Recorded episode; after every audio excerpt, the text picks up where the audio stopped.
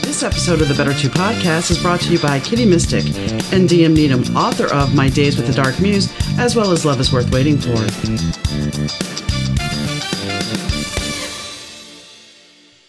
Hi, gang. Donna here. Thanks for tuning in to the Better Two podcast. Today's guest is Henya Drescher. Henya and I, well, we talk about mom. And no, we don't have the same mom, though sometimes I think when we were talking, you might think we did. Because, well, you know, those Hallmark movies where mom is just so supportive and loving and caring and wonderful and all these good, lovely things? Well, some of you guys already know that my mom wasn't the best and she did what she could do. And I'm not going to fault her for it because that was who she was. But Henya and I kind of bonded over that. And while we're not the same age, we and we grew up different culturally, there's certain some, some certainly some similarities between her mother and my mother. And well, you know, how do I say it's okay. We ended up coming out of it on the other side and we've learned and we're still learning. So today I hope you gain something in this episode with the information we provide. So enjoy. Hi, Henya. How are you doing today? I'm doing great. I'm doing very good. Good. Um, so, you know, I'm going to dive right in. I'm not going to mess around today because you actually have a topic that, you know, I can kind of relate to. You have a piece that you wrote for Medium that was pretty, pretty powerful when I read it. We were going to do this interview a couple of times and scheduling problems happened. So now we're here, which I'm very happy to hear, you know, that you're here and we get to talk about this. So your mom was kind of a mom that was, you know, we we we see in the media and we see on TV the mother daughter relationships that are usually very um, kumbaya, very supportive, and mom's there for you, mom's there to help you, mom's there to teach you things. But that's not really the normal thing for for quite a bit of people. Well, I wouldn't really know what normal is because my reality is mine, but I do read in books and I do uh, listen to my friends talk about their mothers. And most of the times I cannot relate. I will relate with you if you talk about your mother and tell me that you had a bad relationship with your mother and, and what it was like and how painful it was. Then I will understand you. But if you tell me, like my husband, uh, he came from a wonderful family, a loving mother. And to this day, he doesn't understand what I went through. Sometimes I get upset with him because I want him to understand. But unless you lived it and you felt it, there's just no way that you can understand. You read in books and you say, gee, that's terrible. Or you listen to your friend, gee, that's bad. But there's no connection. No no, I, I, totally. When I hit high school or a little bit after high school, one of my close friends at the time, her mom and her were like sisters almost. They would hang out, they would talk, they would laugh. And very rarely did I have that with my mom. So it was very foreign and I was envious of it. I mean, I hate to say it, but I, I looked at other people and their relationship with their mother and it was like, wow, I wish I had that. But there was always the push pull, the turmoil of it, where it's like, well, that's not going to happen because I was never going to meet her expectation or approval, which I'm sure you kind of under you can understand. Well, you said the words push and pull, and my mother was manipulative. Mm-hmm. So she would bring out her best arsenal, you know, the smile and, and the hugs and the kisses, but there was always an ulterior motive, something she needed for me, or, or if she needed me to be in the middle, if she was in a fight with my father or with my brother, she would pull me in, so I will side with her. And then once she once she was done with me, she discarded me like a, a dish rag. So that's the push and pull that you're talking about. Yeah, I mean that's the. At a certain point, my parents split, so I didn't. I got stuck in a different push and pull because she would call, she would tell me, "Well, your dad's, you know, the child support check's supposed to be here. It's not here. Can you call your dad's job and you ask him? And then my dad's a fireman. So I'm calling the firehouse to ask him where the child support check is. Even though I'm going to see him that weekend, she wants it now. And, and so how old were you? This started when I was about 10. Yes. So it became this whole other paradigm of here I am getting stuck in the middle. And my mom was this twisted. My mom would sit there. So my dad would take me somewhere, you know, for the weekend or whatever. And then when I come home, my mom would be like, So, did, did you, did can you take me to where he's at? Excuse me? Can you show me how to get there? Why? Well, in case something happens to you, I need to be able to get there. Well, looking at it as an adult, I'm like, Are you stalking him? But back then it was like, yeah, okay, because you don't want to disapprove, because then if you disapprove, you know, do something to get disapproval, you're going to get in trouble. Absolutely. And then there's emotional abuse and physical abuse. And I have a very similar um, story to yours, although it's situated in Israel and in a kibbutz. I think I was seven years old, maybe six years old. I was a very bad um, bedwetter you know, I would, and then I would get punished for that. But the story really that I want to tell you is that my parents were asked to, if you know anything about a kibbutz in Israel, everything was collective, eating together, and and uh, you assigned jobs, and you had to do what they told you, the association told you to do. The kibbutz, you cannot say no so my, at one point my parents were thinking of leaving and they were ostracized because of that because the association found out about it. So they told them you have just so much time to leave the kibbutz and then you have to go. But so we would go to the um, to eat together and my parents were so ashamed to go that I would, again, I was seven years old. My mother would send me, and I knew and I felt the shame and I felt the, the anger and, and everything that went along with it. They sent me to pick up the food at seven years old for four people.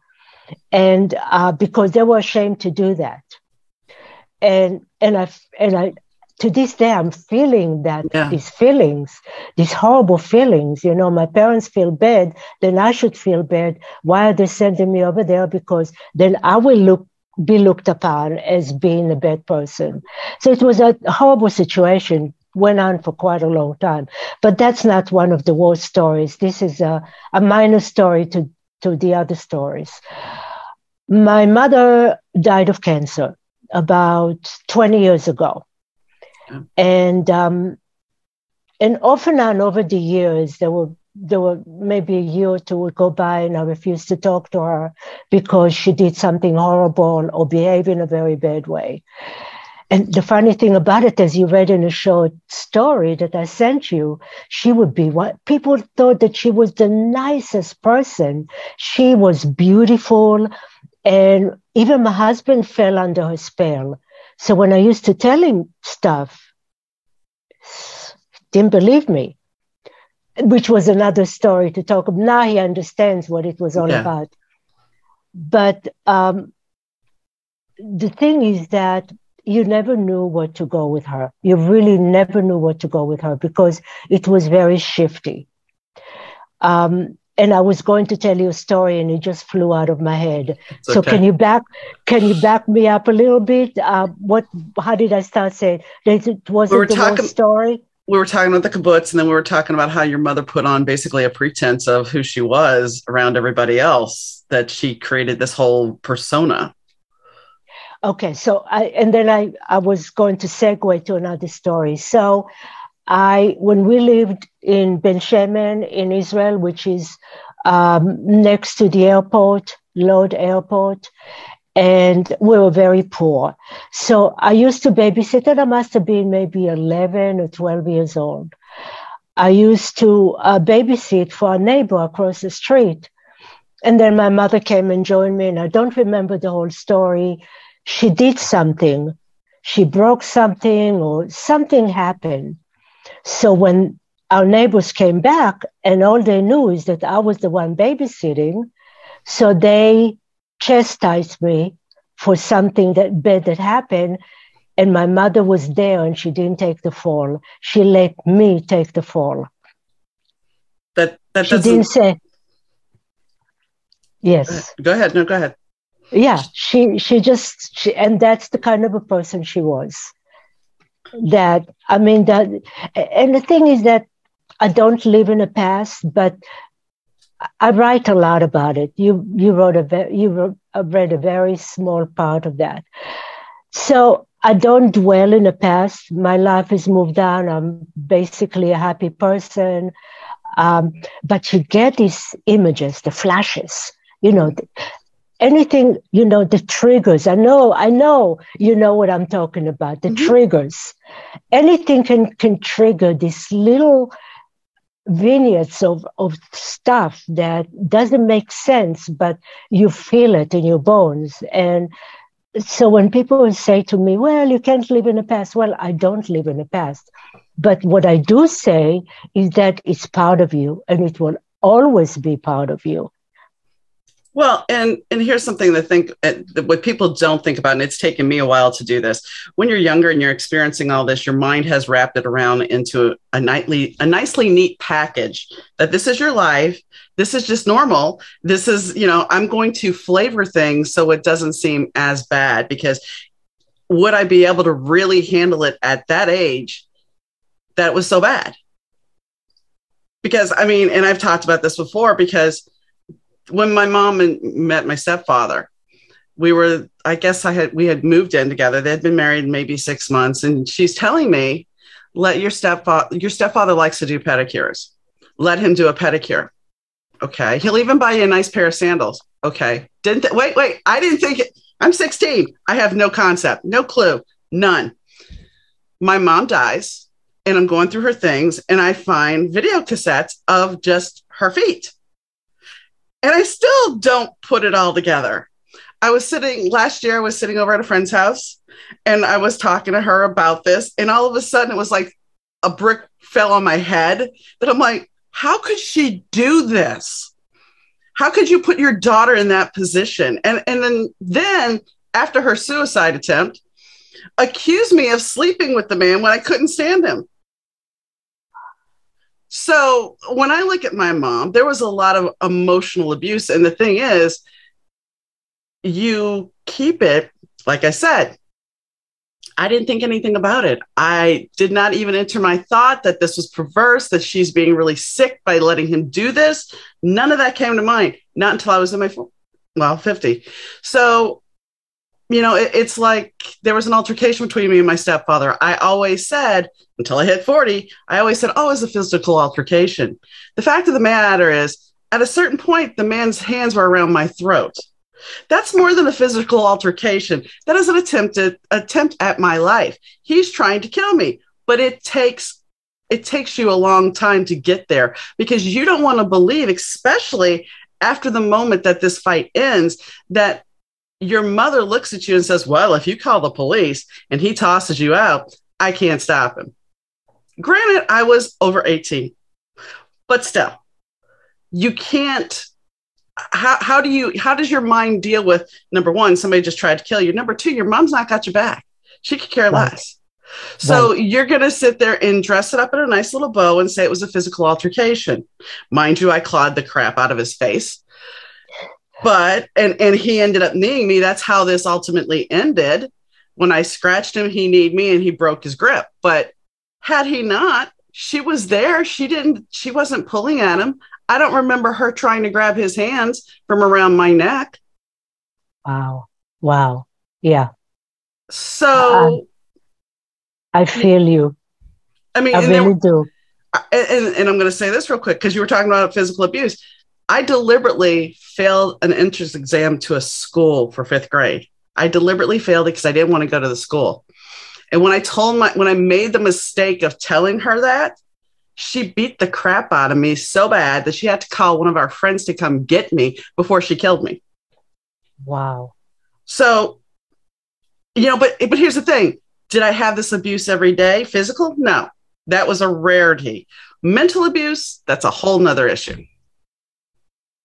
And I think we don't always look at if you're physically abused, there's outward marks of it.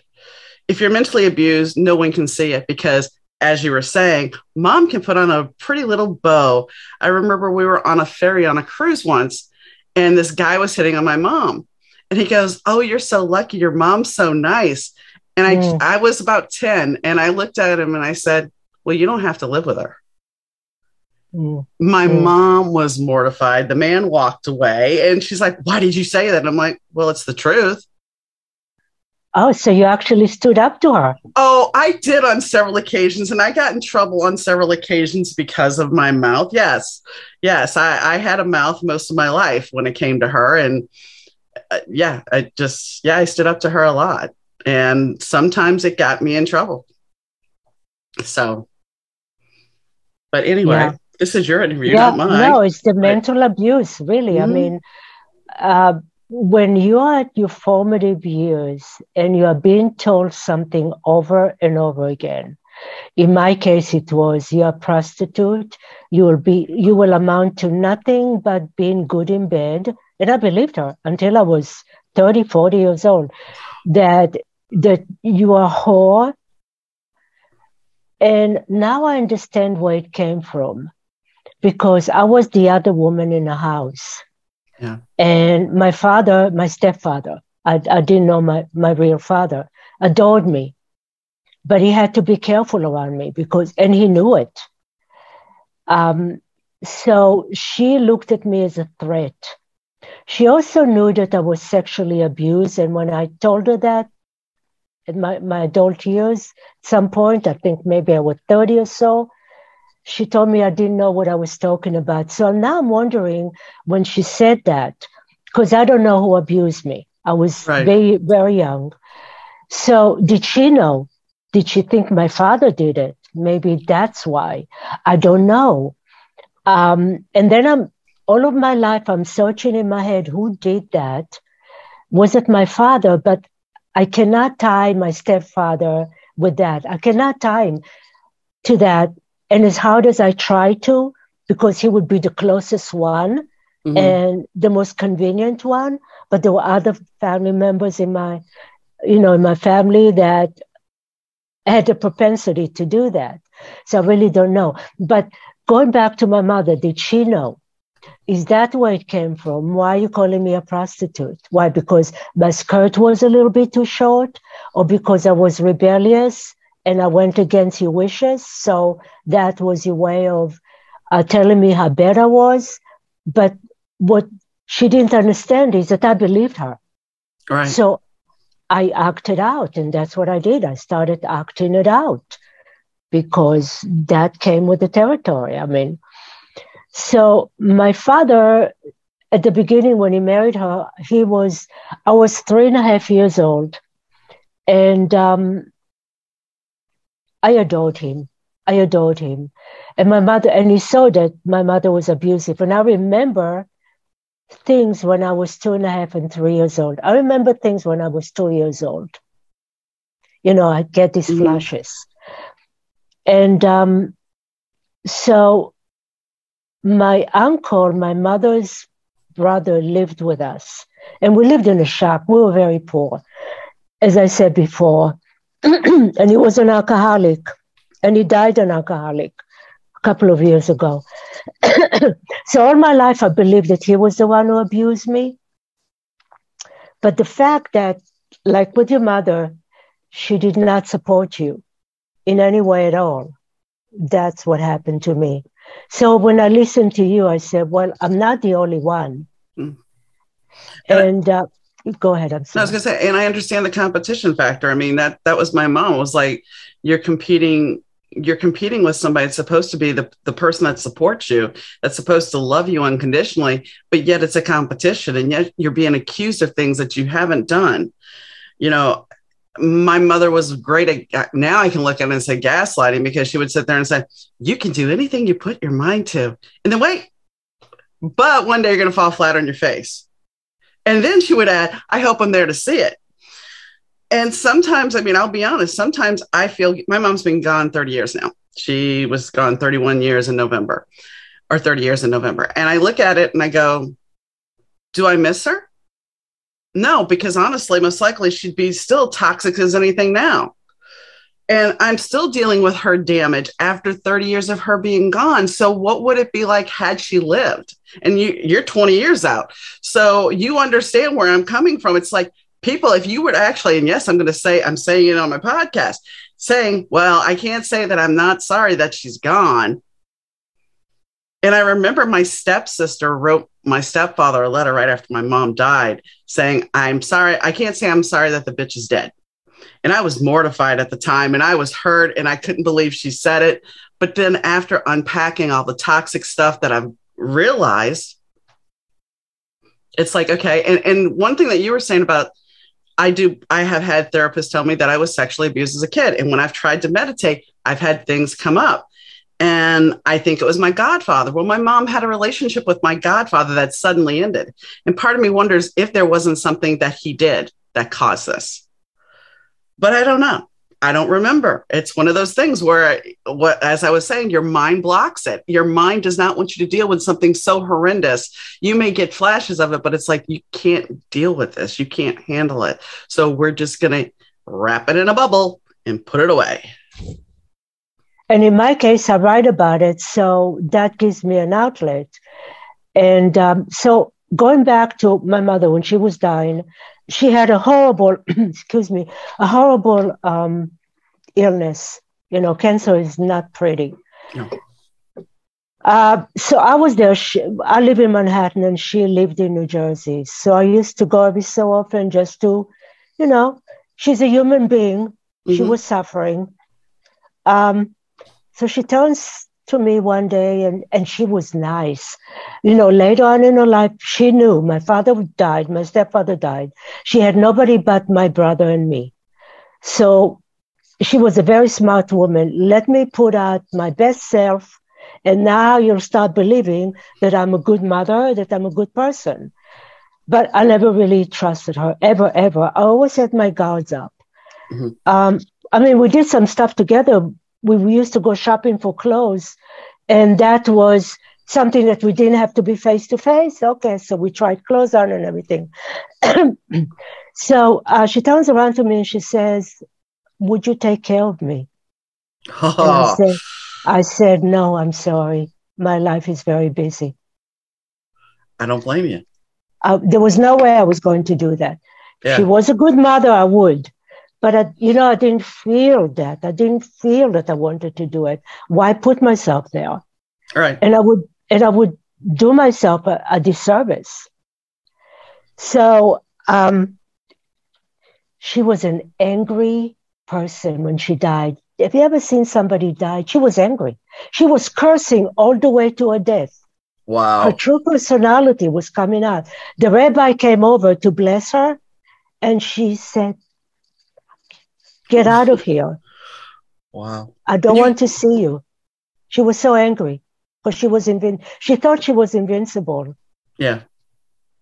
You can curse. It's okay to curse. I, I, I oh, okay. It, she said, "Fuck you, get out of here." To the rabbi, the poor rabbi. You should have seen his face. I'm sure he was mortified. I mean, oh, come he on. Was. He, he, was lost for words. He didn't know what to say. He walked out because he wow. didn't know what to say and i was so i was so ashamed. I felt so bad for him. But that's her true colors really came out.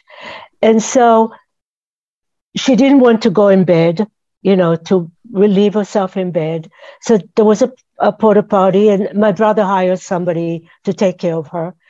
So i go to help her out to put her on a porta potty and she she was this thin Wow. Because she was taking her anger out on me. I wasn't a good enough daughter and I didn't do everything that I wanted. She she pushed me so hard. I didn't know she had that much strength in her. She was dying. The next day she died.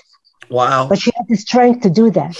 Well, they always say people rally before they die. They have like one good day before they die. You know, they, mm. they end up get and it, it seems maybe that was the case. You know? Maybe that Maybe was the that, case with her. Yeah, exactly. So, you know, I mean, I always said that good things come out of bad things. Mm-hmm. If you look for it, you will find it. Mm-hmm. So, in your case, look at you, you're sitting there. You are doing what you want to do, I'm sure, because you look very happy. I am. So, you exactly. So, you overcame it. Nothing wrong to talk about it. There's nothing wrong with that. I mean, that's our history, that's our lives. To bring it out every so often, I think it's cleansing. In my case, um, because I didn't have an outlet, I started writing when I was very young. I poured my heart on to the page. I wrote poetry, I wrote stuff. You're a writer? Mm-hmm. Yes. You write. Yes. What do you write? Um, what is I, I write realistic fiction. So I write, uh, right now, I have a, a book out about a drug addicted rock star, and then I have a romantic suspense. However, some of the stuff that's in there is reality. And one of the books I'm writing now, her mother committed suicide. Mm. So, I mean, there's some reality that from my own life that bleeds into my books. So I get it. So your mother committed suicide? You said yeah. she attempted to. Oh yeah, she attempted it and then she actually finally did it. And how so, did she do that? How a gun to her head. she tried pills and she tried pills. I saved her in when I was in high school and uh, she tried pills. And when I saved her, she's like, I'm never going to forgive you. I'm like, okay, that's fine. And so I saved her. And about five years, six years later, she ended up using a gun she, they had moved to Indiana. I was in Texas, and she originally now talk about mental abuse. Here we go. You want some mental abuse? I would love it. So, well, I can't wait to hear it. No, th- this is so okay. Um, my stepfather had moved already to Indiana. She was living in Shreveport, so she was going to be going up there in another month. So she starts the beginning of June, calling me every day, telling me how she's going to commit suicide, telling me how she's going to kill herself. And she's doing it to my grandmother too her mom. And I call my stepfather. He's on the road. I call my stepfather. I'm like, look, you need to get her some help. You need to get some help for her. It's serious. You know, you really need to do that. Well, I've talked to her. She's fine. I'm like, well, you need help. She needs help. When you get her up there, make sure you get some help for her and make sure, you know, she can't hurt herself. Yeah, okay. All right. So she's calling and calling and calling. She t- calls me this. She went three days or two days without talking to us. And I tried calling the house every every once in a while, call my stepfather. He's like, oh, she's fine. I'm like, okay. So finally she gets back in touch with me and she's like, okay, well, I tried taking pills, that didn't work. I took a whole bottle of sleeping pills, that didn't work. So I'm gonna use a gun. And I'm just like, you really need to stop. She's like, I'm going to use a gun. And what I'm going to do is, I'm because they had in their bathroom, in the master bath, it was really weird. All they had was a walk in shower. They didn't have a bathtub, just a walk-in shower, small walk-in shower. So she says, I want you to come back, which is a four hour drive. I want you to come back and I want you to find me. I'm like, excuse me. She goes, I'm going to go into the shower. This just tells you how screwed up this is. Wow. I want you to come in. I'm going to go into the shower and I'm going to kill myself in the shower. That way, there's not that much mess. Wow. Who the hell thinks like this? So I said to her, I said, firstly, I said, if you loved me, you wouldn't put me through that. You wouldn't ask me to do that. How dare you even ask me to do that? That is just, it's cruel and unusual. Well, I do love you. That's why I'm going to do this. You know, I, I need, I need money. I need, we need money. You know, I need money.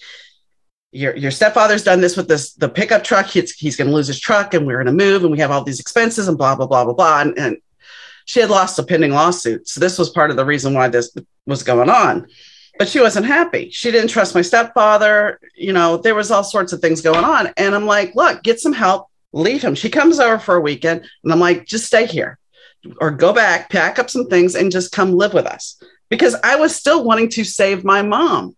That oh. was the major thing. It was like I didn't see her as toxic, except for that comment. I didn't see her as toxic. She was still my mm. mother. I still loved her. I still hoped to have that relationship with her. So fast forward until they, she moves.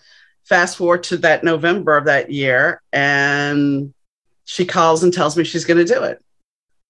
And I'm like, you know, you don't have to do this. Just leave his ass. Leave his ass. Just come down here. We'll figure out a way to live with you and the girls. We'll figure out a place, give you a place. No, no, no, I can't. Just have a nice wedding. So she calls my grandmother, who's a heart patient, does the same thing with her. Mm. And I know in my gut that this is it this time. And I'm telling my my first husband how, and we weren't married at the time. I'm like, look, this is just I feel it in my gut. Something's different this time. Oh no, it's fine. You're you're just worried about nothing. The next morning, I remember exactly what happened, and I get a phone call from my stepfather. And I remember what I was doing and all, and I remember the whole scenario in my head. It's one of those things you don't forget. And she had killed herself. She went into the garage and she shot herself. So, but he knew, and this is where I always go. My my my dad is always like, well, your stepfather did it. Your mom was, your mother was too vain to kill herself. Your mother would, if she was going to do it because she did it when you were younger, it would have been pills. What my dad seems to forget is that if she had tried pills so many times and it did not work, she was going to up the game. And did my stepfather have culpability? Yes. He left a gun in the house knowing she was suicidal. Mm. So while he may not have pulled the trigger by leaving that gun in the house and not keeping it secured, it's on him too. Right, exactly. What was her problem? She was depressed. She suffered from depression. Um, when she was when she committed, tried to commit suicide, the time I saved her, she ended up in the hospital for three days, and she convinced the doctors after a psych hold because she was in a coma. She was in a coma for three days, and then she was on a psych hold for another, I think, three or four days. And she convinced them that she was just burned out, and she wouldn't. She put me in counseling years before so I was in counseling on and off throughout my life, and but she wouldn't get her own help. And you know, talking to my therapist over the years, she would have been bipolar. She would have had a personality mm. disorder and bipolar, but you know, nobody diagnosed it back then. Nobody mm. would have treated it back then. So it was more than depression because one day, you know, she could be very caring and joking, and the next minute flip a switch, and then you're like, okay, who are you? Mm. mm. Wow. So it, it's it was it was a very hard way to navigate life because you didn't know if you were going to have the mom that was supportive or the mom that was just going to. I mean, when she kicked me out, she called me back the next day, the next morning over at my friend's house. and Was like, "You can come back home now." Excuse me. no, I'm not. And I stayed out on my own for a year and a half because it was just like, no, I'm not doing that. You told me for all these years that I can't do this. I am going to fall flat on my face. Before it's like it escalated to control. And I'm sure your mom had tools she used to control you. It was like, okay, when I was young enough, well, I'm going to send you to live with your father. Well, I don't want to go live with dad. Well, I'm going to send you to live with your dad. Well, I live with my fifth grade teacher. When I think about it, I wasn't living with her anyway. But so she was, you know, she was telling me this. Then I live with my grandmother, which was awesome. And then when that didn't work and I got a certain age, then it was you're going to fall flat on your face one day. And I hope I'm there to see it. So when she kicked me out, I was just kind of like, I'm going to prove you wrong. And it's something I wanted to touch, want to touch on real quick is, you know, you were saying how I'm sitting here happy. My freshman year in high school, we were, the school I went to forced or didn't force, but they asked the parents to write a letter to their daughter so freshman orientation i get this letter and one of the things that my mom wrote in there and it still sticks with me and i still have a copy of the letter was so i mean it's not like it, she didn't matter to me she does or did but she wrote in there she goes i am sorry i'm not the mother that you want me to be. I want you to be strong. I want you to grow up and be a strong woman. And i have to look at that and i have to look at her behavior and go well that's that's what you got you got somebody that persevered and went through all this. And still you know while i have my moments yeah we all have our moments where that trauma comes back up or that or something sad. I mean i lost my husband so that that still comes up on a regular basis. But mm. you have to be able to stand in your own power and that's the biggest thing is your mom and i know you know this your mom tried to quash you. She tried to put labels on you. She tried to take your power and you have to find a way to step back from that and own yourself. And I mean, you look very secure with yourself as well. It's like you own yourself. You're not scared to admit who you are. And I think that's right. there's a lot of power in that alone. Yes, exactly. You own it and, and you do the best that you can. And one thing I learned is not to do that with my son, not to be controlling. In, when I was younger, I didn't know how to handle it. I was very, very angry. I was always angry and I was always crying and I didn't know why. And as a matter of fact, my husband and I together for a long time but we were divorced for 10 years because the two of us were just too young. We didn't know what, what to do, but I was very angry. And um, so we got divorced for 10 years and then we remarried. So we are still together. So those years I'm not proud of myself the way because I left my son with my husband, was a, good father, but you know, I mm-hmm. didn't leave him. I saw him on weekends, but yeah, he was five years old. I abandoned him. It took me 10 years to gain his respect, his love.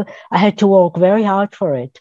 And that made me a better person because I realized at some point in my life that if I want to have my son with me and I want him to have a relationship with him, that I have to change myself first. Um, I know with my husband that if I want to have a good relationship with him, I have to change myself. This mm. is something that I had to learn to do. It didn't come naturally. When you come, when you come from a, a secure background, a secure home, you have your model that you mm can go by. You know, something that you know, a, a, a way to lead the rest of your life. I didn't have that. I didn't know how to mm be a mother. I don't think I was a great mother in his formative years, but I'm happy to say that I, I, I took care of that. And it took, as I said, it took 10 years, but I had to persevere. So th- that goes back to what I said before. Something good always comes out of something mm-hmm. bad. As long as you're aware of it, you need to own it. Oh, yeah. And I did own it. And I told my son, look, I wasn't a good mother. I'm aware of it. Oh, no, mom, I don't want to hear about it. No, no, he does, you know, guys, mm. man. He's, you know, he's 49 years old already. So he's not a young person, but he's a, oh, no, no, mom, it's okay. But, but he does hear me, yeah. you know, when I say that. I wasn't a good mother, Denny, and I will own it. Um, uh, go ahead and and no, that's pretty pretty much it. Yeah. I mean, for me, and I'm sure that when when impending motherhood happened for you, it was one of those big big things that was the most terrifying thing in the world. For me, I didn't actually have bio kids. I ended up uh, getting a relationship with somebody that had children, which was fine for me because having the crappy stepfather taught me how to be a better step parent. So it was like, as you were saying, having something bad turn into something good. Having my mom be the mom she was, it was like I could be a better parent. That being said, when I look back at me being a parent, while I still, you know, I up until a few years ago, I still had a relationship with the girls. We've just kind of grown apart. But the fact of the matter is, I now know that I could have been a better parent had I not had all that baggage had I had I felt more secure with who I was. But the problem was I didn't feel I was still trying to to figure out who I was at 22 years old. And I mean, oh. I went from meeting somebody to suddenly I'm a stepmom. And it was a major change. And, and for me, for me in this situation, his family like to put me on this pedestal that oh we prayed to god for you. You know you're you're you're saving brian and the girls and this is what we needed and we prayed to god. So at a certain point you're coming from a relationship situation with your parents where you were just like low man on the totem pole. To now these people are loving you. How, how do you how do you mm. even wrap that your mind around and then how do you walk away when it's like you know i really love the kids i love his family but guess what Mm. I don't love him. yeah, exactly. And, and, then it's like you lose all this other, all this other, all the other people that mean something to you. So your support system's gone again. Yeah. Do you ever feel uncomfortable when somebody's really nice to you? Oh yeah. I mean, really. Do you ever question? Do I really, uh, do I really believe that that they're nice to me? Do I really deserve it? Every so it comes up. I literally, this is something I cannot get rid of if somebody is very nice to me, I'm I'm like, okay, I'm like that. It, I'm more comfortable when somebody's not nice to me. That's it, what I was. Well, that's because you're you're used to the abuse. I mean, here here's the thing: when somebody tells me, you know, you're so wonderful and everything, I have a friend who is a, another podcaster, and I was on her show, and she's like, "You're an incredible woman," and I'm just I'm sitting there just feeling, no, I'm not. I'm not. and then, of course, you know, the one thing that bothers me a lot is when I get a DM from a guy, and of course, this is trolling that's like, Hi, beautiful. It's like, don't, don't even go there. I know uh, how I look. I know I'm not the 20 something year old that I was cute with. Now I, I am in my 50s. So, no, don't sit there. I actually had some guy say, Hi, beautiful. Um, I would like you to be my sugar baby. I'll pay you weekly. And my response back to that was, Does this really work? Um, and then I blocked him. But it's just like, Look, I don't have time for this but yeah, it's really awkward. It always has been awkward. Yeah. It's like somebody says, "Oh, I like your dress." Oh, well, I got it over here on clearance. Exactly. exactly. I mean, why are? Well, here's the thing. I know for me personally, my mom would try to diminish me. It's like if I was looking in the mirror thinking, "Okay, so am I pretty?" Da da da da. She'd be like, "You're conceited. Quit looking in the mirror." Okay. Um, you know what am i i, I couldn't i couldn't be i but and then, then the weird dichotomy with her. This is why i'm saying you never knew who she was because when she started taking photography classes she's like okay i want you to model and then maybe we can get you some modeling gigs. Okay who the hell are you and where did you put my mother? Because this isn't right and that's why i'm saying one minute she's supportive and the mm. next minute it's like i i don't understand who you are. I mean and how do you and I look at it and I have to ask you this. Me, I mean, I was raised really weird. I didn't have a lot of personal relationships growing up because I was living with the fifth grade teacher where she was tutoring. And even though there was kids there, you couldn't talk to them. And then the one group of friends I had in the neighborhood, well, they're African American. You're the only white girl in the neighborhood. We're going to, when grandpa dies, we're moving us. We're just moving us to another neighborhood. I don't care if you have no friends. So I didn't actually learn how to really format those friendships. And I, I format's not a really good way. But there's Boy. this uncomfortableness when you're having a conversation with somebody. I don't do it so much here, but it's like when I'm talking to my friends or something and I say something later on, I get in the car and I leave and I'm sitting there going, Oh God, did I say something out of turn? Did I did I say something wrong? Oh my gosh, what did I do? Oh, you understand this feeling, don't you? Were we twins separated at birth? I mean, he's saying everything that I'm I'm feeling. Mm-hmm. Yeah, I always feel like I said something wrong. I can have a wonderful time with friends, and we have we laugh and everything, and they leave. And just before I fall asleep, I say, "Oh, it doesn't feel right." Did I say because being happy wasn't something that my mother allowed me to be? Mm-hmm. I couldn't jump up and down and be happy. I had to be very reserved. I had to look proper and cool. And my, my clothes had to be just perfect because it was important how other people, you know, mm-hmm. our neighbors, our friends, we have to look good to it for everybody. We have to show that shiny facade. That I'm very good at putting myself together because, but being happy, I feel guilty afterwards. I'm yeah. not supposed to be happy and, and I think it's also I, think where the the trip switch comes in with when you start analyzing the conversation you have with your friends is because no doubt when you were a child you said something that you thought was the greatest thing ever. And your mother looked at you and said how dare you say that?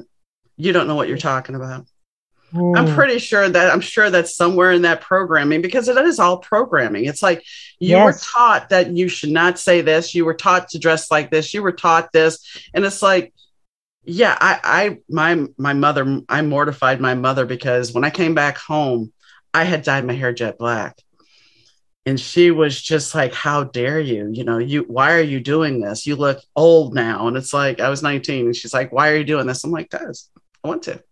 I want to. I want to. I want to have jet black hair. What's wrong with that?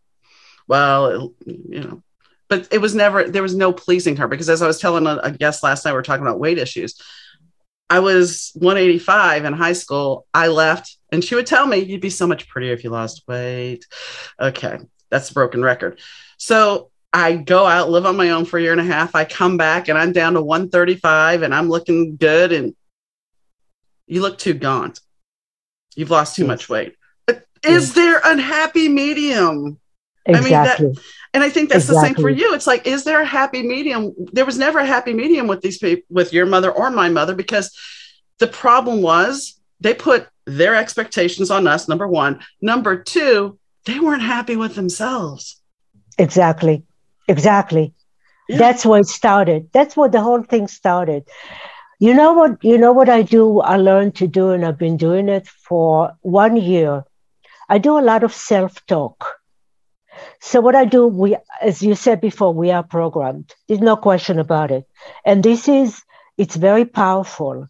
So what I do is I combat that by uh, self talk.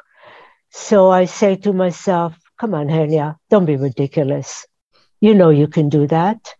don't listen to what your mother said don't listen to what and i and i i literally self-talk all the time and it helps me but you know it helps me just for a certain amount of time and then i have to do it again and again and again. And it, it is getting better.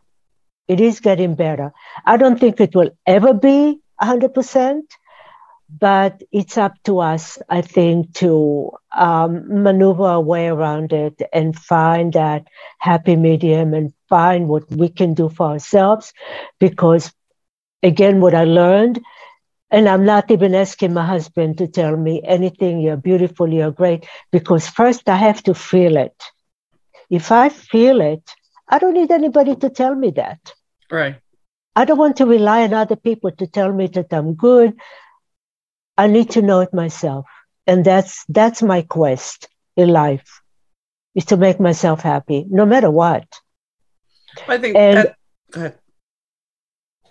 Go ahead. I'm sorry. No, go ahead. Okay. Go ahead. So, uh, talking about having relationships or not having relationships, I was never allowed to have anybody over to the house. Um, my mother never had friends, but she always had problems with them. So she always fought with them and then they wouldn't talk. So she had friends off and on. So I never knew how to have friends. Believe it or not, believe it or not, I'm pretty old. I'm up there in age. Um, only five years ago or six years ago, where I'm starting to accumulate friends and I'm having people over to the house and I'm always surrounding myself with people and I'm always calling my friends and I keep myself open for people. But it took that long for me to get there because that's one thing I didn't realize that I have to work on. And, and I had to go out of my way to do it. And it wasn't easy it's it was not easy for me to have friends. Even now, there's a, there's a certain level of uncomfortableness, uncom- being uncomfortable. There's a certain level of it that I have to overcome, but I forge full force ahead, and that's the only way I can do it. And my husband says, "Why do you want to have all these people over? You know, this one is not going to get along with that. That one." I said, "I don't give a fuck." You know, it just I want to have these people over. If they don't get along, it's their problem, not my problem. Yeah. You know, and I make it nice for them and easy for them and I'm hospitable and everything and I cook for people and whatever. But it's a nice feeling to be able to change. You know, what, what would be very easy for, I have, I have a friend who can, who cannot be alone at all. She has to be with people. I'm not like that. I'm a loner Mm-hmm. So I mm-hmm. have to go out of my way to do that. But I don't understand people who always have to be around people. Uh, always have to be around people. I go out of my way to be around people. So, and it makes me feel good. So going back when you were talking about friendships before, it triggered something in me. And that's why I'm talking about it no, now. It's fine. it's fine. I get yeah. it. Um, I mean, this is the first time, honestly, it, it, the there's two things here. This is the first time, honestly, that I've been alone for living alone for a year and a half, and I really don't shouldn't be announcing that, but you know, it, for me, it's a different experience because I've always had, when I lived alone before, it was like I lived in my friend's basement apartment. So I knew that if I just went upstairs, somebody was there. It wasn't like I was totally alone, even though back then I would, I would deny it if you're like, well, you're not living alone. Well, yeah, I am. No, I wasn't. And the interesting thing is I found uh, an audio tape from the other a cassette and i played it and it's back from when i was 21 years old and i'm talking about how even you know this was my at that time i lived alone for six months and i was like i had my own apartment and i'm like well at least you know this is the first time being alone. It's kind of scary and you know I, I don't know if i like being alone. At least when i was home even though mom and i didn't get along i still knew she was there. So I'm finding a freedom in the fact that I am alone because I don't have anybody to answer to. It's just me. And it, it's a very, it's a very freeing experience. Something else I wanted to cover with you, because I mean, since we have so much in common here about the, the behaviors, did you have a problem with I'm sorry? Oh, constantly, constantly. It's wanting to be validated. It's wanting to be accepted. It's wanting to succumb to everything that's around you, the, you know, the outside world. You want to have them like you and whatever. Yes, go ahead. So tell me. Oh, I did. I what, found out when I okay. So my my mom kicks me out, which was a whole story in itself. But my mom kicks me out, so I'm moving with my friends, and I guess I was living with Diana and Jana for about maybe two to three months, and we were somewhere, and Diana looks at me and she goes, "Why do you say you're sorry?" I'm like, "Excuse me." She goes, "Why do you say you're sorry all the time?" I'm like, what are you talking about? I don't know what you're talking about. She goes, mm. You say you're sorry all the time. And I don't believe that you mean it all the time. So why do you say it? She's like, You're wow. you have nothing to be sorry for. This is my friend who's a Leo. So she's going to tell me exactly what she thinks. And I'm glad she did. She was a year older than me. And she's, you know, and I, I'm still friends with, with her to this day.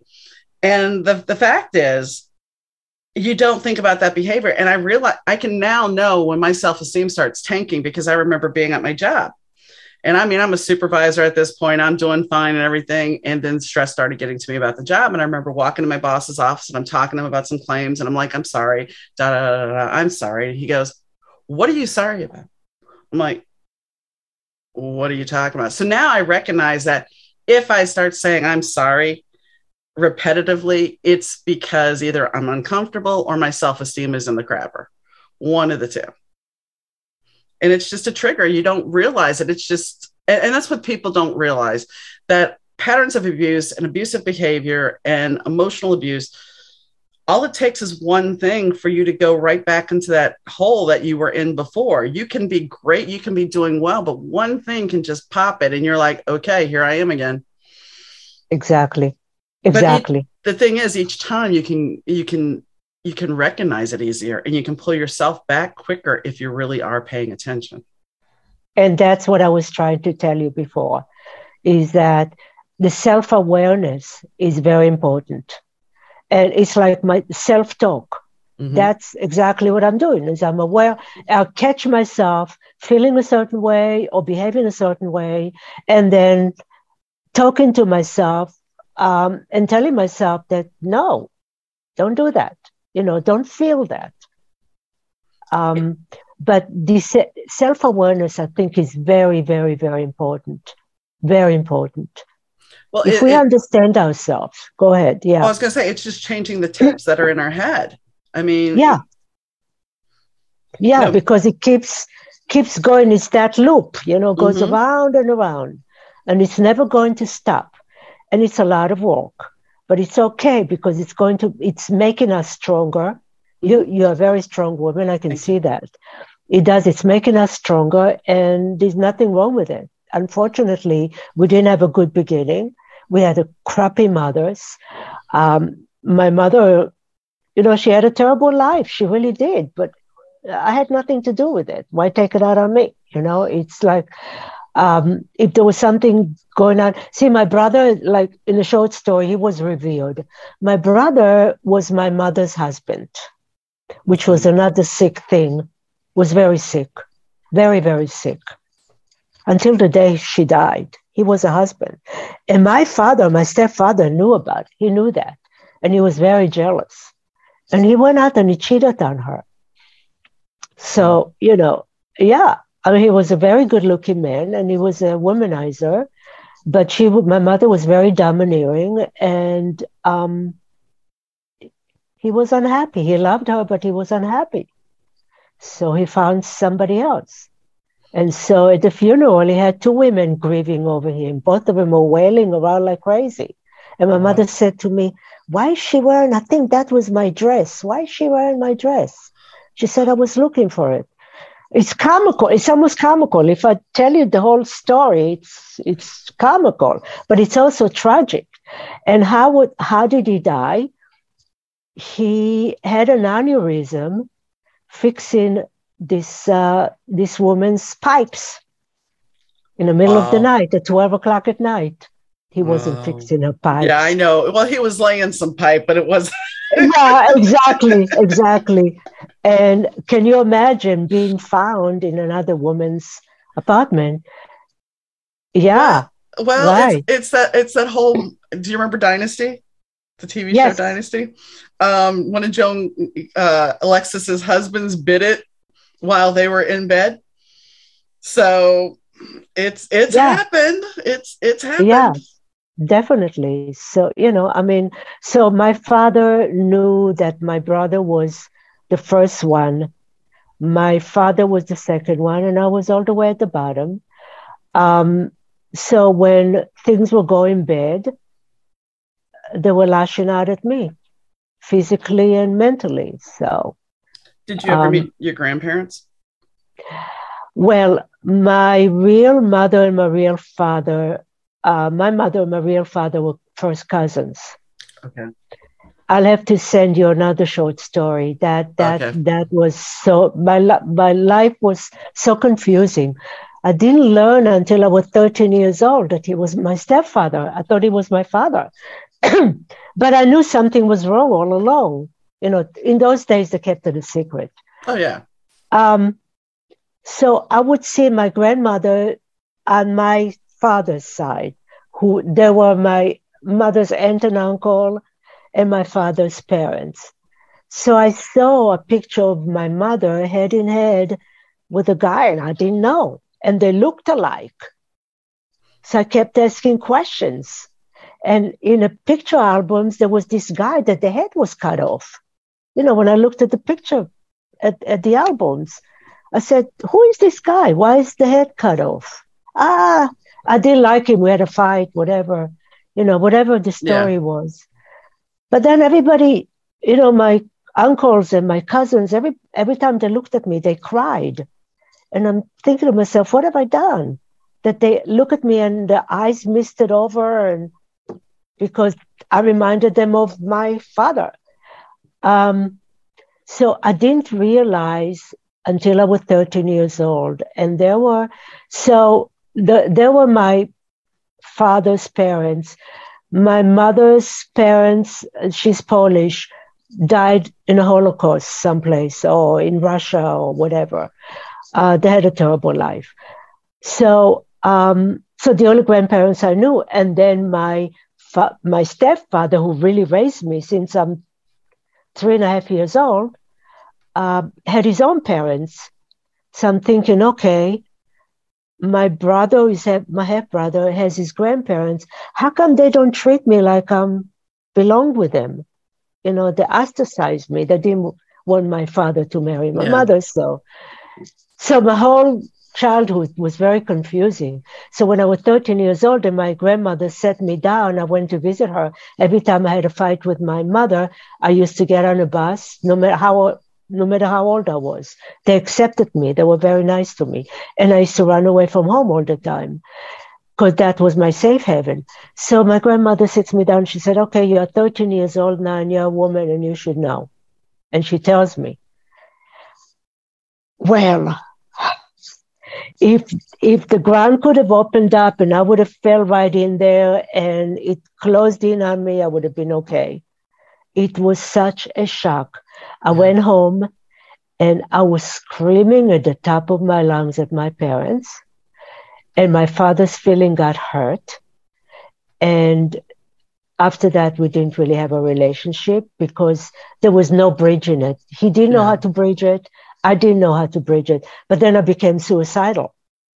So uh, literally, I became suicidal because yeah. I didn't know what to do with my feelings, and my mother didn't ease me into the whole conversation. Now they're angry with my grandparents, and I'm in the middle of all of that. But you know, take care of me. You know, I'm 13 years old. I just found out something that I didn't know, although I knew to some extent there was something going on there because I knew that yeah. why why um my father didn't give me his last name you know why do i have a different last name mm-hmm. you know so it, it was very confusing so why am i telling you this story because i asked about okay. your grandparents the reason why i asked oh, about, okay, the reason yeah. i asked though about your grandparents was was your gr- your mom's mom? I mean, you met your you know your mom's mom. How was she? Was her personality similar to your mother? Oh no, my mother's my I didn't know them. Okay, they that's perished. why. They perished in in uh, Russia. Okay. Uh, but what I do know is that my grandfather on my mother's side was very abusive. He used to Okay. beat the hell out of my grandmother. So my mother came out of that relationship also damaged.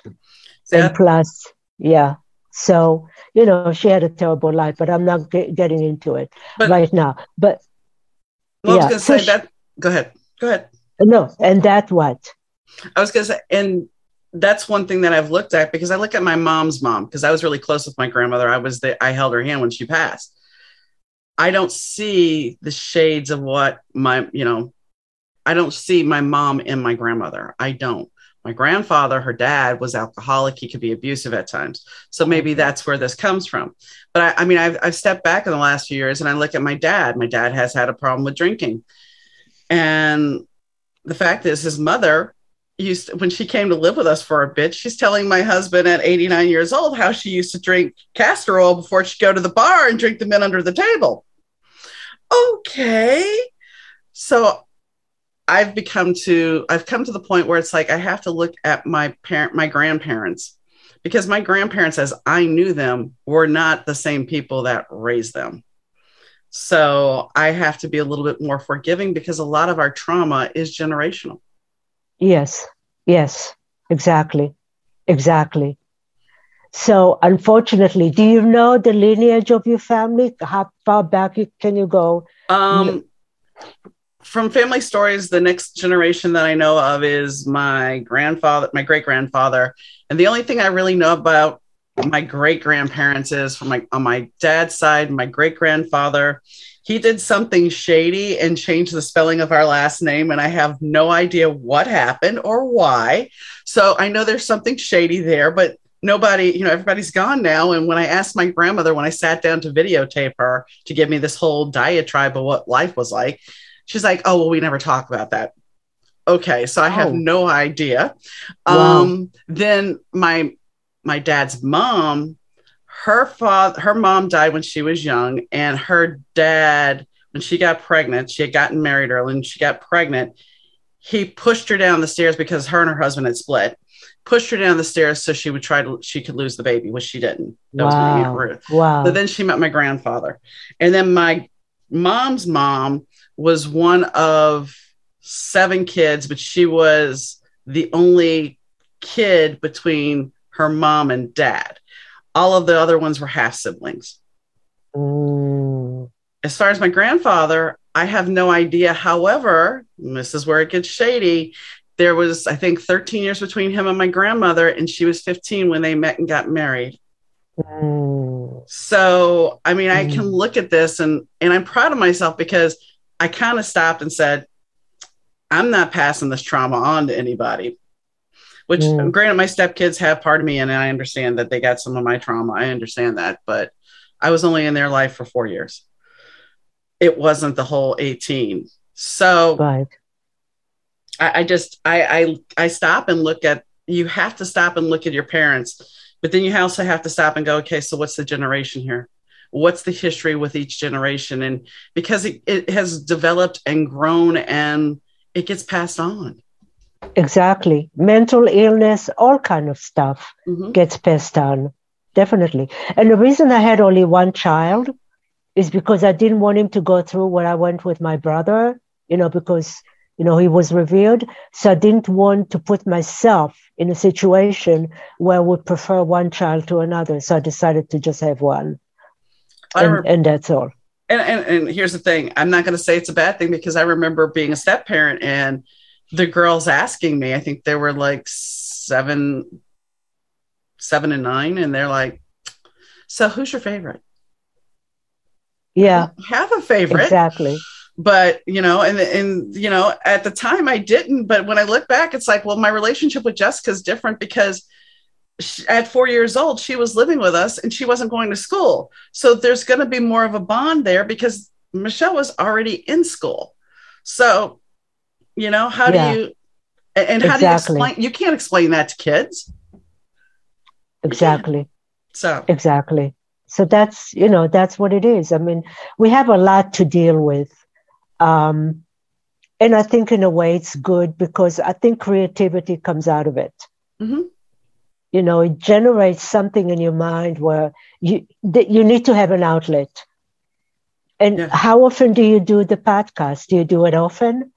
Uh, this week I have seven episodes slated, plus I have two interviews to do. Which this is I got to say this is a busy week because I my internet was down for 2 weeks.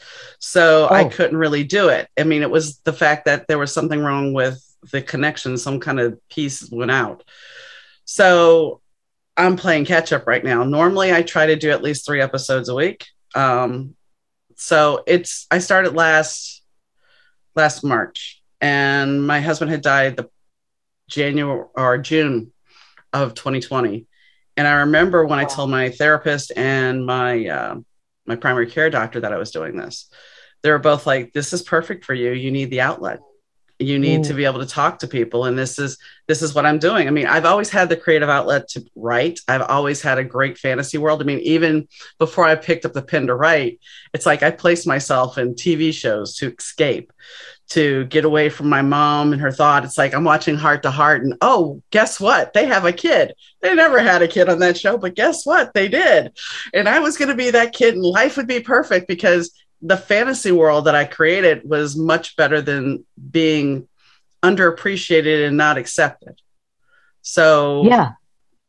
I think that's I think that's where the fiction comes from. I think that's where the writing comes from. When I was interviewed the other, uh, I guess about three weeks ago now, uh, I had sent one of my books to the person. They read it. And she goes, I don't understand how your mind works. She goes, if I would have wrote this, it would have been two pages long. They fell in love and that's it. I'm like, she goes, how do you come up with this? I'm like, it just, I just do. And the mind goes and the, and I mean, that's, it's either focus on trauma, focus on reality, which isn't bad, or be creative. And the creativity, exactly. if you don't get the creativity out, you start getting, and I'm sure this is true for you, it starts coming back at you like, you better do it. You better do it because it starts bothering you that you have to release that energy.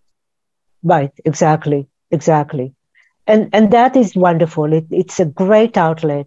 And by the way, remember to send me um, a link to your books. Okay. I'd like to re- acquaint myself with you and see, you know, your writing. Thank you. Uh, do you belong to any group? So you're pretty solo when you write. I'm pretty solo. I I I did write my very first foray into publishing was in an anthology called Vicious Bites. And I wrote two short stories. One was called Immortal Love, and it was a vampire anthology. And the other one was called The Prisoner. And The Prisoner um, I really wanted it to be more than it actually was, but it was about somebody who was basically they had gotten into a severe car accident. They were dealing with pain all the time, and they they're thinking about ending their life. So while they're going to end their life, they meet a vampire, and the vampire they beg the vampire to turn them because life's going to be better. They think, oh, I can live this life. The vampire's like, fine, I'll turn you, but I'm not going to teach you anything. So she goes back. She's living with her sister, and she goes back home and she's you know the sister starts bringing her raw meat and everything. Eventually though she they go out and she's craving the blood and she realizes basically that she's tra- cha- she's given into one problem to, only to get another one because now she's she's craving the blood and she's realizing she's a killer. And so ultimately she ends up going out into the sun and kills herself because wow. she just she realizes she can't live like this she traded one destruct. Yeah, she traded one problem in for another. Yeah, yeah, exactly. And that's really what happens in real life to a lot of people. Mm-hmm. Uh, yeah, and you know what really helped me over the years is that I did go get some psychological help, and that gave me a good basis. You know, at the beginning, oh, yeah. I didn't really understand what they were trying to teach me and show me or guide me, and then eventually it it sunk in. Um, the last time was very funny. I think the last time I had um, I was seeing somebody was five years ago for maybe one year, And the funny thing was, I had to stop it because I found out that I realized that I was helping her instead of her, her helping me. Okay. She allowed me, she allowed me to get into her sphere and she allowed me to get into her life and into her problems. And I was helping her. And I said, What am I doing? yeah. I don't want to do that, you know, because I was when I went to college, I wanted to become a psychiatrist, a psychology, one of the one of them. And um, I decided not to because I didn't want to deal with problems. I wanted to heal myself not to heal other people. Although I find that I do it with my a couple of my friends. Whenever there's a problem, Henya, can you talk to me tomorrow at ten o'clock? And and I know what what it is, and yeah. you know, so it's a nice feeling. But that's a friend, but not not with a, a psychiatrist. I thought that was a little weird. I had to I had to quit that, and then I didn't go back. My mom put me into therapy with a, a, a therapist when I was nine because I started acting out. And that was the best thing she could have ever done because it's like I never had a phobia about having a therapist. It was like it gave me somebody to talk to, someone to help me reframe my thought if I needed to. And it was very empowering. You know, um, this show, I've learned more about myself doing this show because, you know, I've had somebody talking about expectations. And it's like I never really thought about how I perceive my expectations aren't being met the fact is if the per- other person doesn't know about my expectations because this is when you think about it this is really a, our parents our mother because our mm. mother had these expectations that we could never meet and they weren't the same expectations as ours but we never looked at it differently you know we right, would get exactly. upset, they would get she would get upset if we didn't meet her expectations but when we apply this in real life you know i found myself doing this and i had a blow up with a friend because she wasn't meeting my expectations. And then I did that podcast and I'm like, wow, okay, yeah, I see where I was at fault for this. I'm not saying that they weren't at fault, but I realized where I was at fault. So I think, right. you know, as far as therapy, well, I read cards. I, I counsel people while I read cards. So it's like, it's not, I, I do these little things where I can help people and I, I do a podcast. And the reason I share so much about my story is because if there's somebody listening and they can pick up something, it's like, okay, well, she made it through. Can I do it? And exactly. I always tell people it's like if you need to reach out, want to leave a question or comment, just do it. I'll be glad to talk to you. So, can you back up? You said something about reading cards. Reading cards, reading tarot cards, yes. Okay, talk to me about that. It's fascinating. If you have a couple of minutes. Oh, I have a couple of minutes. I mean, I read okay. cards. Um, it was something. It's funny because I have a friend who is a reader too, and she's like, she's always like, I don't know why you separate stuff. You know, why do you? Because it's like I'm a writer, and then yeah, the podcasting happened, and it's like, but I was always keeping my card reading business on the side. I would go to events and everything, but it was always separate. And she's like, "Why do you do that?" And I'm like, "I don't know." And I had another friend who's like, "You're a good reader, but why do you do it through gritted teeth when you talk about it?" But the fact of the matter is, I have now embraced myself again, and I'm I've put it all together. It's like, yes, I'm a reader, I'm a podcaster, and I'm a writer. And I read tarot intuitively. I do a reading that basically is tarot and oracle cards. Um, it's an hourglass spread. It's I call it a story spread because it starts out the past, going down to the future. And sometimes, uh, sometimes if they're really pest they're really a pesty person i'll have a uh, somebody from the other side meaning a relative or something that has happened where they show up and it's not very pleasant for me when i go into the media mode because i'll feel how they died and i don't like that the other day was my oh. mom's birthday and she shot herself in the head and she's only done this one other time but she obviously was upset with me because i really wasn't celebrating her birthday and I'm sitting here working, and all of a sudden I feel like I have an ice pick on the side of my head. Ooh. And it would come and go and come and go. And I'm like, Mom. And then it kind of stayed away. And then it came back later on that night. And then it never happened again. So I'm like, that was my mom. I know it for a fact it was my mom. I've been reading and I've had I've had this sensation and I've told people where, you know, things that their loved ones said to them before they passed. And I've also done readings where um, this guy sat down across from me, and as soon as he sat down, I felt like somebody had taken my heart and just was squeezing it. And some cards came up, and I'm like, you really need to go get checked out by a doctor. I don't know if he had a heart problem or not, but he kept staring at me after I was done. and as soon as he got up, as soon as he got up, the pain went away. So it's it's a very weird thing. I mean, I read intuitively. The cards really are just a guide. They kind of guide me along because I get information all the time from people telling, you know, from whatever source that doesn't ne- necessarily match the card.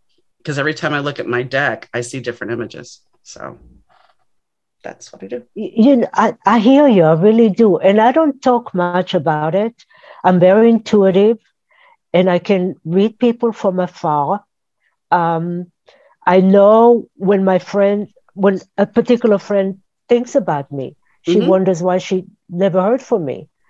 And so I call and, and I would hear things like, yeah, I just thought about you. Or um, somebody calls me up, I think about them and they call me. Mm-hmm. That happens to me a lot. You know, I pick that up a lot. Also, I don't know if it has to do with our background where excuse me, where we become sensitive to our surroundings. I don't know if it. And uh, you tell tell me, um, uh, tell me. I think everybody has intuition. I think it's a matter of how developed it is. You know, definitely the per you thinking about somebody or vice versa, and them calling. It's like a song coming on the radio.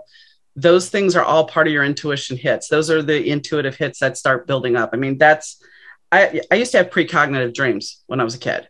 And I can go back to a time and, and I know it was intuition because my parents were going to Disney World. And I think I was eight or nine. And I'm like, I don't want to go. And they're like, what? We would go every year. And I'm like, I don't want to go. And they're like, why not? I'm like, you guys need some time alone. They never fought in front of me, by the way. So I have nowhere idea where this came from. And I'm like, you guys need to go. Why? need some time alone. Are you sure you don't want to go? Yeah, I'm sure I don't want to go.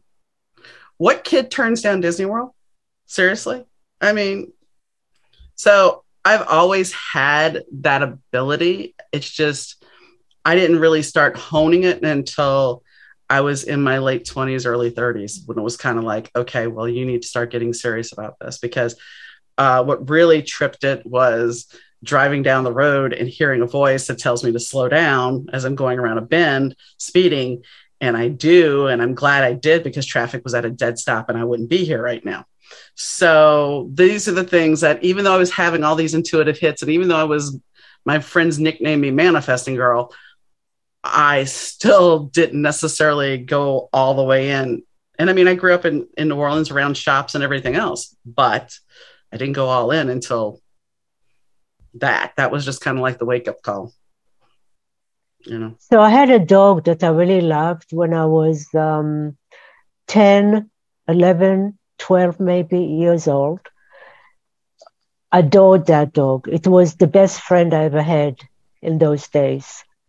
And so I go to sleep one night and I and I uh, dream that he was bit by a snake and he died.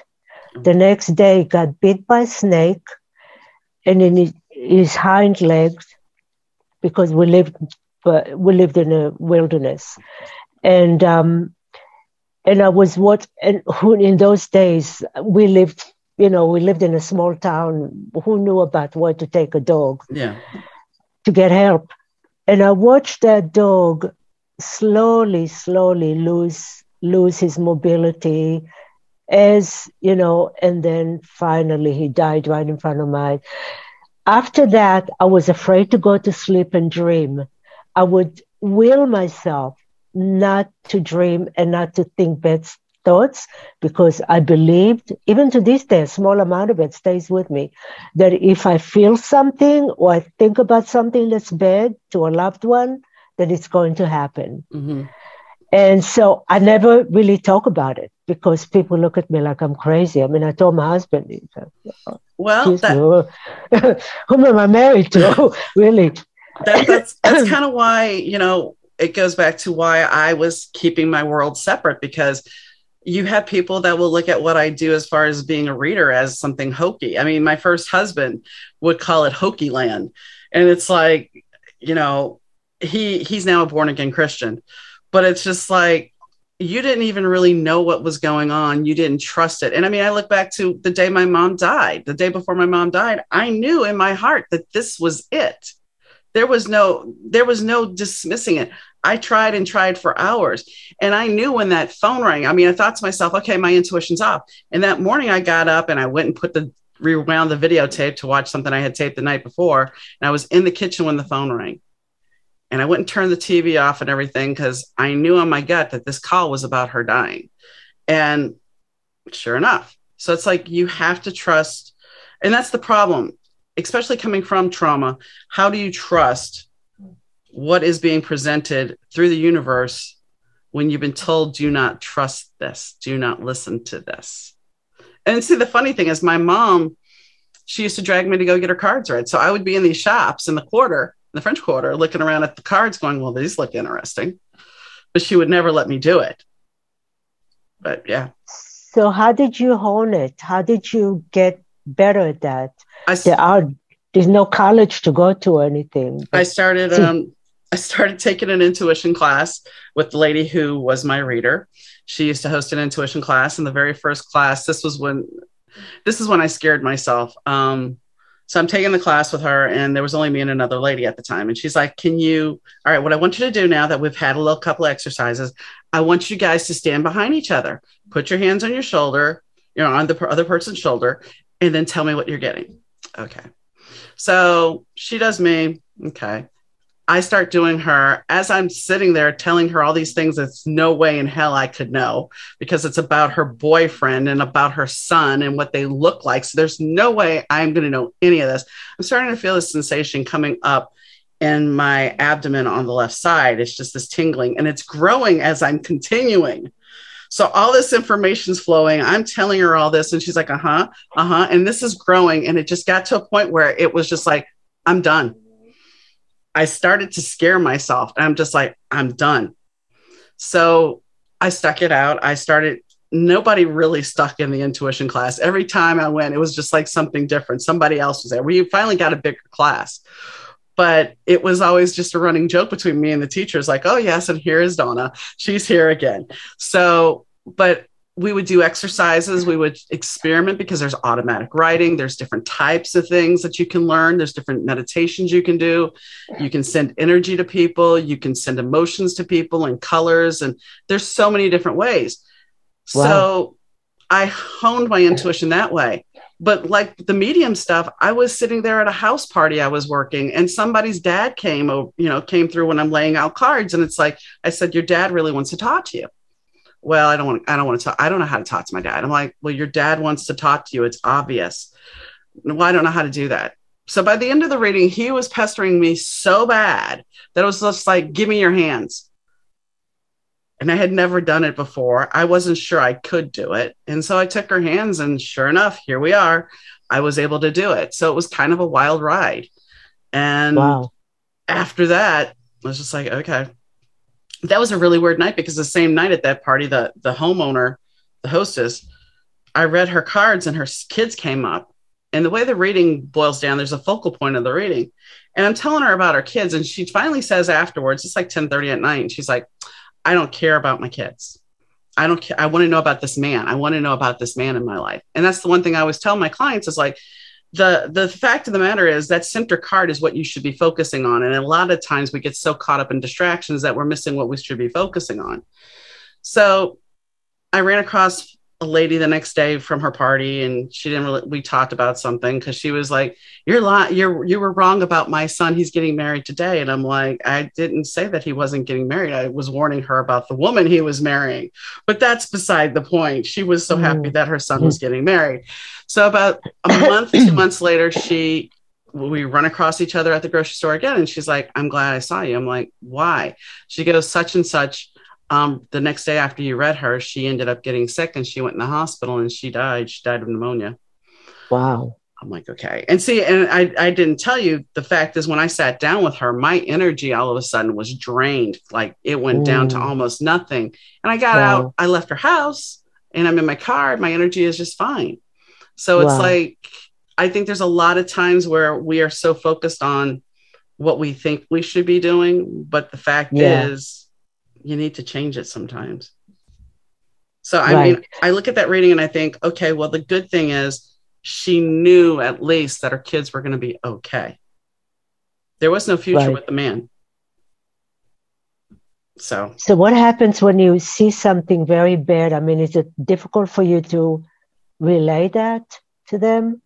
Like Um, your father is going to die or your son is I don't. I mean, here, here's the thing. Here, there's, here's two caveats. When I got my cards read back in '93, I had this reader tell me that two people were going to die, and all that did was play out in my head. It kept playing out. I kept being worried about everybody I knew, and nobody died that year, by the way.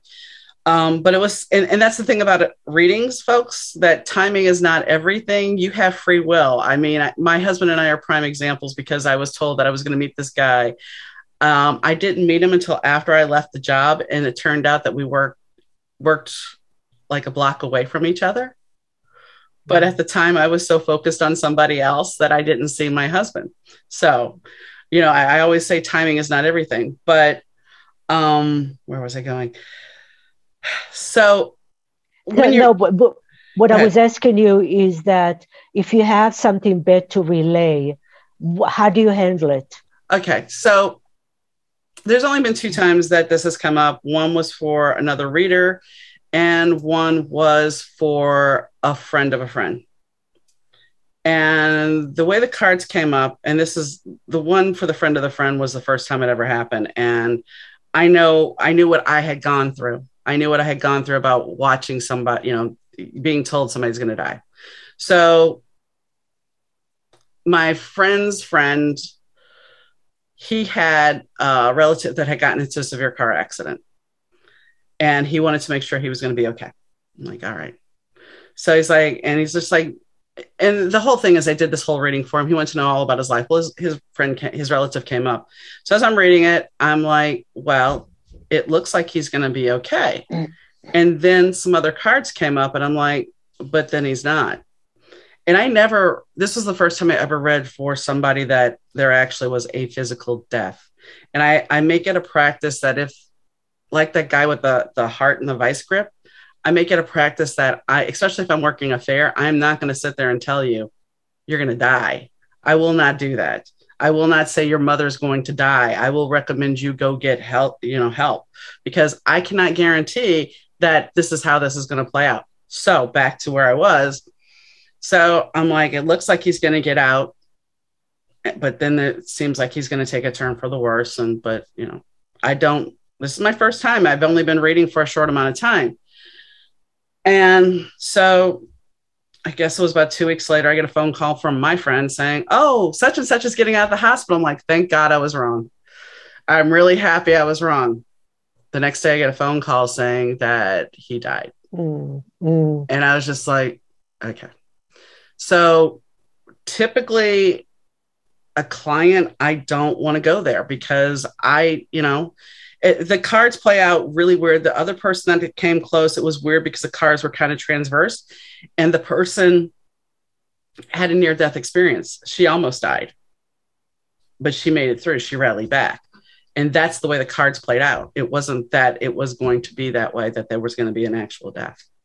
So it's weird. It's very weird. And I, so like I were said, you ever wrong? Oh, I'm sure I've been wrong. I mean, I don't know that I've always been right, but I it's very weird when people when I scare people. And if I'm sitting there telling them something that their loved one has said, that usually scares them. Um I don't have I ever been wrong? I, I'm sure. I mean, here's the problem. I've had readers tell me things like my friend who's a reader. She's an awesome reader. And she read for me December of 2019 or no, 2020. And that reading now is playing out this year instead of last year because timing and our free will can muck up things greatly. But it, certain things will still come into play in certain ways. And it's very weird because you can push things back because you're not, you don't want to deal with it. And most people don't see that, but you can. I mean, like I was saying about my husband and I, I was told, "Oh, you're going to meet somebody. You're going to meet somebody," and I'm like, "No." And when when John and I actually sat down and started talking, it's like, besides finding out because I had to go pick him up from work that we were a block away from each other and we were going to the same restaurants three years ahead, but we never saw each other. Wow. And then his wow. my landlord was his old boss when he worked at Wendy's when he was growing up. Wow. And we both worked at Chuck E. Cheese and Kmart. However, I was in Louisiana and he was up here in Illinois. Wow. So I mean, there's you know, there's certain things I think that are fated. And just like you and I, you're in New York, we've never met, but yet there's a lot of similarities because of our experience. Yeah. And I think, right. you know, we, whether it be intuitive, and that's the other thing, the universe put, when I first got your listing for the interview, I'm like, oh, yeah, I can talk to her. I know exactly. I understand what you've gone through. Maybe not exactly, but I get it. So I knew we would have a good conversation. So I think the universe puts people in front of us that are going to connect with us whether it be in person or here, or just brings people into our lives to either teach us a lesson or to make us grow or to actually have that partnership. Because the one thing I will say about my husband is he was the only other person besides my grandmother to truly love me unconditionally. Wow. And that's, that's a gift. Powerful. Yeah. Very powerful. Yeah. And you had that in your life. That's wonderful. And, uh, and for but, 16 years I had it and it's very hard not to have it, but yeah. I'm grateful that I had it because some people will never get that. Does it come to you? He comes to me in my dreams occasionally, and usually he's eating. Um, the first time he ever came to me in a dream, he had a. I'm like, "What do you want for dinner?" He's like, "I want a bologna sandwich." I'm like, "Out of everything you could have, you want a bologna sandwich." Um, he's come to me, especially I had some chaos going on in my life in September, and it was right around his birthday, so I was feeling all of that, and he showed up and it was weird because it was a dream about tornadoes and i talked about it on because i had a dream interpreter on the podcast or a dream worker. And we we kind of dissected the dream and it was funny because the tornadoes were all around and i'm yelling at him to get in the basement and he's just standing at the door like watch. I'm like no we need to get in the basement. No no watch. And the fact of the matter is the whole key point of the dream was you're gonna be okay. There's yeah. tornadoes all over but you're gonna be okay. Right so that's so nice. I think he. I mean, I wish he would come more, but you know, I'll take what I get. He's around me. When I closed up my shop in town, because he used to have a space there, I literally felt him behind me, rubbing my back. Mm.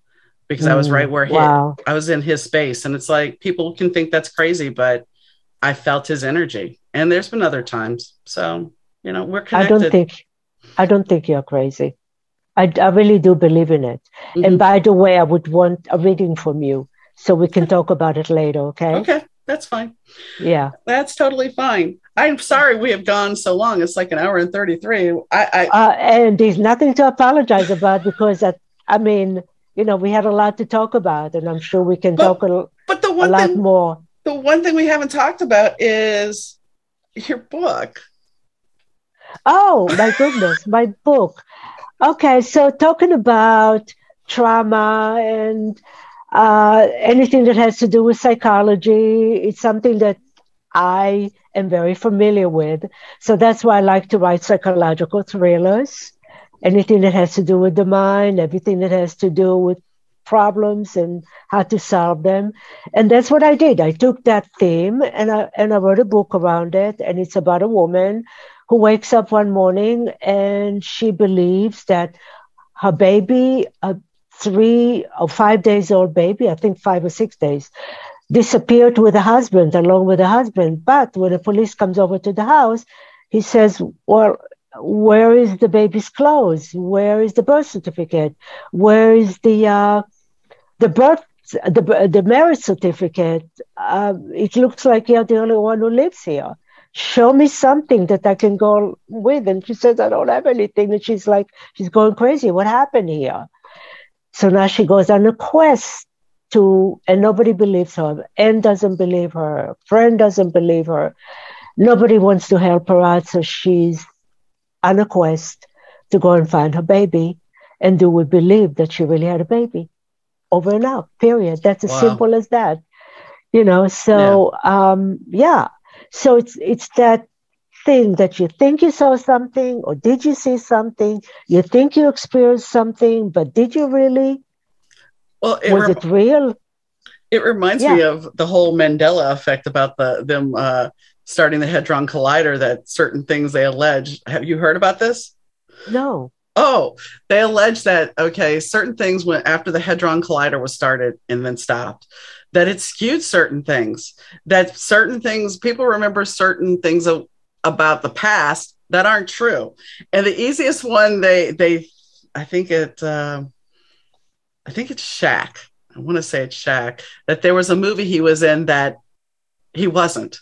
That doesn't exist. But people swear up and down that that's the way it was and were certain titles this is the way it was but it wasn't i mean there's a whole write-up if you look it up and i don't remember everything off because it's been about two years since i looked at it but they they oh, allege oh, that all this thing changed because of them starting the Hadron Collider.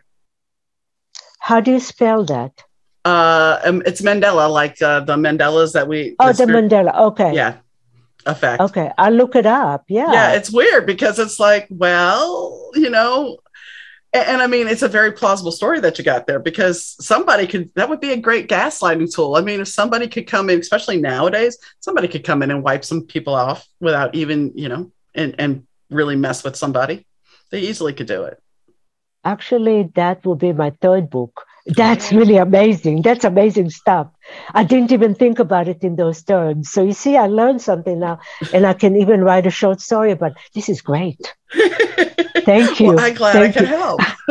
yes. Oh, you helped me a lot. You really did. It was almost like talking to a therapist, you know. And I don't talk about this stuff anymore, and here we are.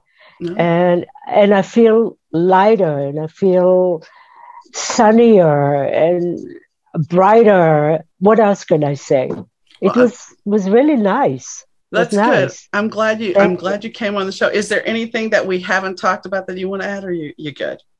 No, I'm good. I'm good. We might want to do it another time, and I'll have other stuff to talk about. You know, okay. it's uh, can be all kind of stuff. Uh, okay. We only scratch. I'm sure we only scratch the surface yeah. on, my end. But I do want a reading from you, so maybe when we get off, you can well, we can talk about it, or now, or however. We will. We will talk about it off air. I'm going to wrap this up because you know we, the, the, the, audience does not care about what we're going to do off air. And I, I make a practice, right. unfortunately, of talking to my guests for a while off air because, you know, that's the way it is. But I thank you so much. And there is another book besides Stolen Truth that you have called Blind Pursuit, which is the second book. So yeah. you have two books out, and you should go find her books and find her articles on her website. All the links will be in the show notes. And as always, guys, I thank you for tuning in and hanging out with us. So, as I said in the intro, it wasn't necessarily the best of times or the worst of times um, for our, us having a mother that we did. You know, it's amazing when you find somebody that has experienced some of the same things and you can sit there and you don't feel so alone. You you kind of go, okay, so I'm not the only one that does this. And I know that I'm not the only one that has gone through some of this. And I know that people have had it worse than I have. And I'm sure Henya would say the same thing. But, you know, you have to look at the positive that you overcame these things. You you came out on the other side as a stronger person. And I think it's important that you embrace that. You embrace that strength, you embrace that courage and understand that you know, life is okay you move on, you heal. And, but you have to always be aware that maybe, just maybe once in a while, something's going to pop up and it's going to bring you back to that moment. And if it does, it's okay. Just recognize it for what it is, embrace it. Well, not totally embrace it, embrace that you recognize it, and then move on. Take another step. It's that pothole thing I've talked about before, you know. Don't fall into the pothole all the way catch yourself before you fall. Then eventually you'll start going around that pothole. When you see that pothole coming up, if it's a person, you go, no, thank you, I'm walking this way. So just pay attention to the people around you, the things around you. And if you find yourself in a situation that feels familiar, but it feels like it's going to be toxic for you, then remove yourself because you don't need to be part of that. You need to be able to be free.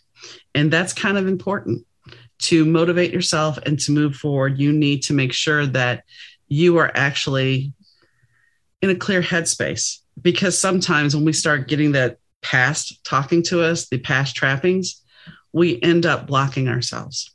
So move forward, but do it with an open heart, an open mind, and know that guess what?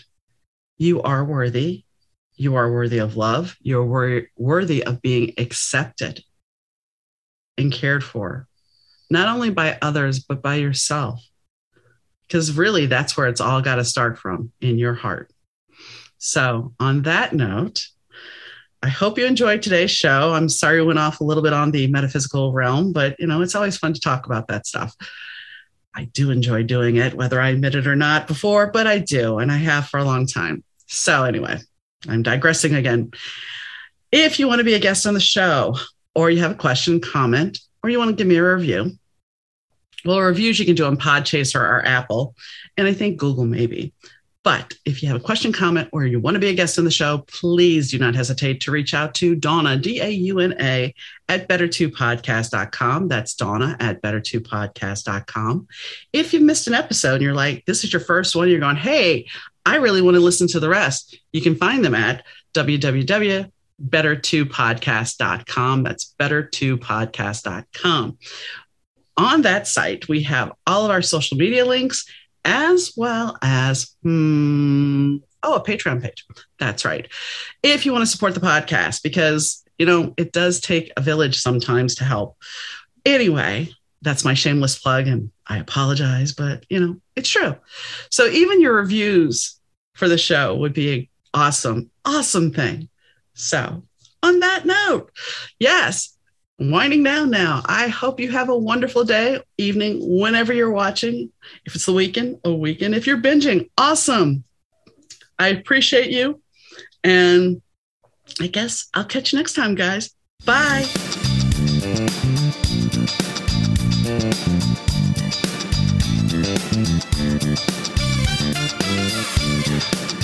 The Better 2 podcast is mixed, edited, and produced by Rich Zai of Third Ear Audio Productions.